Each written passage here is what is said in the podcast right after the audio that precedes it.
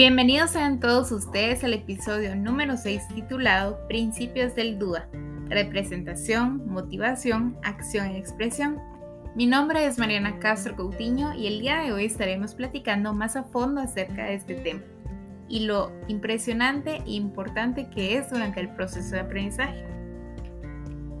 Como habíamos visto anteriormente, hemos conocido acerca de cómo surgía el DUA, qué era el diseño universal del aprendizaje, cómo surgía en este centro de tecnología especial aplicada y cómo su base teórica estaba sustentada en el diseño eh, recogido de los últimos avances entre tecnología, investigación educativa y neuroeducación.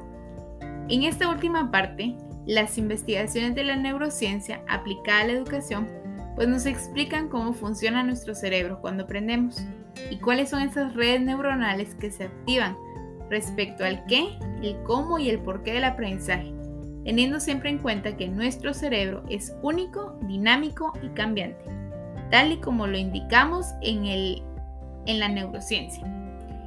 Y todo esto está apoyado de estudios, de varios estudios e investigaciones de autores. Pero sobre todo, el DUA se propone tres principios fundamentales que deben persistir y prescindir dentro de nuestras prácticas educativas. Principios que se asocian a una serie de pautas. Los principios del DUA son proporcionar múltiples medios de representación que responden al que del aprendizaje. En este aspecto se activan todas las redes de reconocimiento.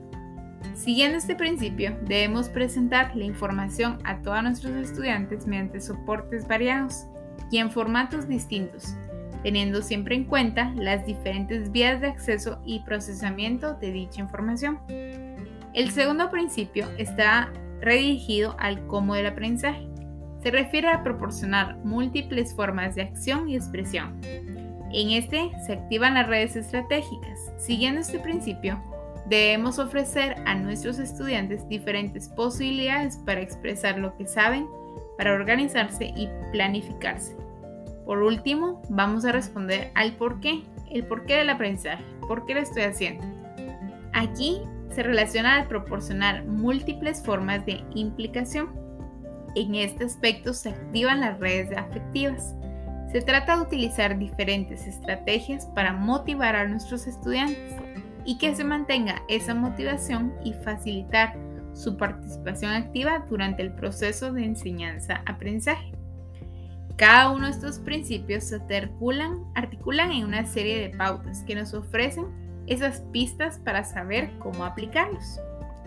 Por ejemplo, en la parte de la proporcionar múltiples formas de representación que respondíamos al que del aprendizaje, aquí debíamos proporcionar opciones para la percepción, es decir, ofrecer formas para la personalización y visualización de la información, ofrecer diversas alternativas de información, tanto auditiva como visual. También era necesario proporcionar opciones para el lenguaje y símbolos, es decir, aclaración de vocabulario y símbolos, aclaración de síntesis y estructura, apoyarles a los estudiantes en la decodificación de textos, notaciones matemáticas y símbolos y a promover la comprensión entre diferentes lenguas e ilustrarlas a través de distintos medios. Y en la comprensión, pues aquí activamos y proporcionamos conocimientos previos, destacamos patrones, características fundamentales, ideas principales y todas ellas las relacionamos entre sí. En este aspecto maximizamos la transferencia y la generalización de la información. En el siguiente respondemos el por qué. En este proporcionamos múltiples formas de compromiso, es decir, va desde el acceso, la construcción, la internalización y la meta. En el acceso captamos el interés, es decir, optimizamos todas las elecciones individuales de autonomía, optimizamos también la relevancia, el valor y la autenticidad de cada estudiante y minimizamos las, las amenazas y distracciones que puedan existir en el ambiente. En el área de la construcción, mantenemos el esfuerzo y la persistencia, es decir, resaltamos la relevancia de metas y objetivos que queremos alcanzar. Variamos las demandas y los recursos para optimizar esos desafíos. Promovemos la colaboración y comunicación entre todos los miembros y aumentamos la retroalimentación orientada hacia el maestro. Y por último está la internalización que va relacionada a la autorregulación, es decir, promover expectativas y creencias que, que optimicen la motivación y que faciliten habilidades y estrategias para enfrentar cualquier tipo de desafío o reto dentro del camino. Además, vamos a desarrollar entre los estudiantes y maestros la autoevaluación y la reflexión. Es decir, nuestra meta en este aspecto es estar decididos y motivados. Y por último, tenemos la, eh, principio de eh, proporcionar múltiples formas de acción y, y expresión. En el área del acceso, proporcionamos opciones para la acción física, es decir, variamos los métodos de respuesta, navegación e interacción y optimizamos el acceso a herramientas y tecnologías de asistencia. En el área de la construcción, proporcionamos opciones para la expresión y comunicación.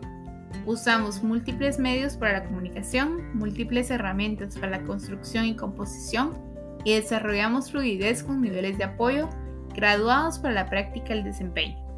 En la internalización, proporcionamos opciones para la función ejecutiva, es decir, guiamos el establecimiento de metas apropiadas, apoyamos a la planificación y el desarrollo de diversas estrategias, facilitamos la gestión de información y recursos y mejoramos la capacidad de monitoreo dentro del progreso.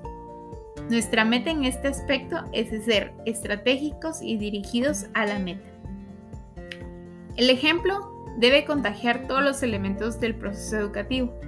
No solo se refiere a la planificación de elementos curriculares predescriptivos, sino también a todos los medios o recursos que utilicemos a la forma y la forma de utilizarlos, la metodología de enseñanza que querramos eh, proponer y la propuesta de actividades, evaluación y organización de espacios, personas y tiempo para poder poner en práctica cada uno de estos principios anteriormente mencionados.